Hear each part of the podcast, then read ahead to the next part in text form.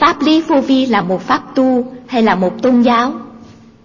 nó là một pháp tu một kỹ thuật thực hành giải mở những sự trượt ô trong tâm thức của chính mình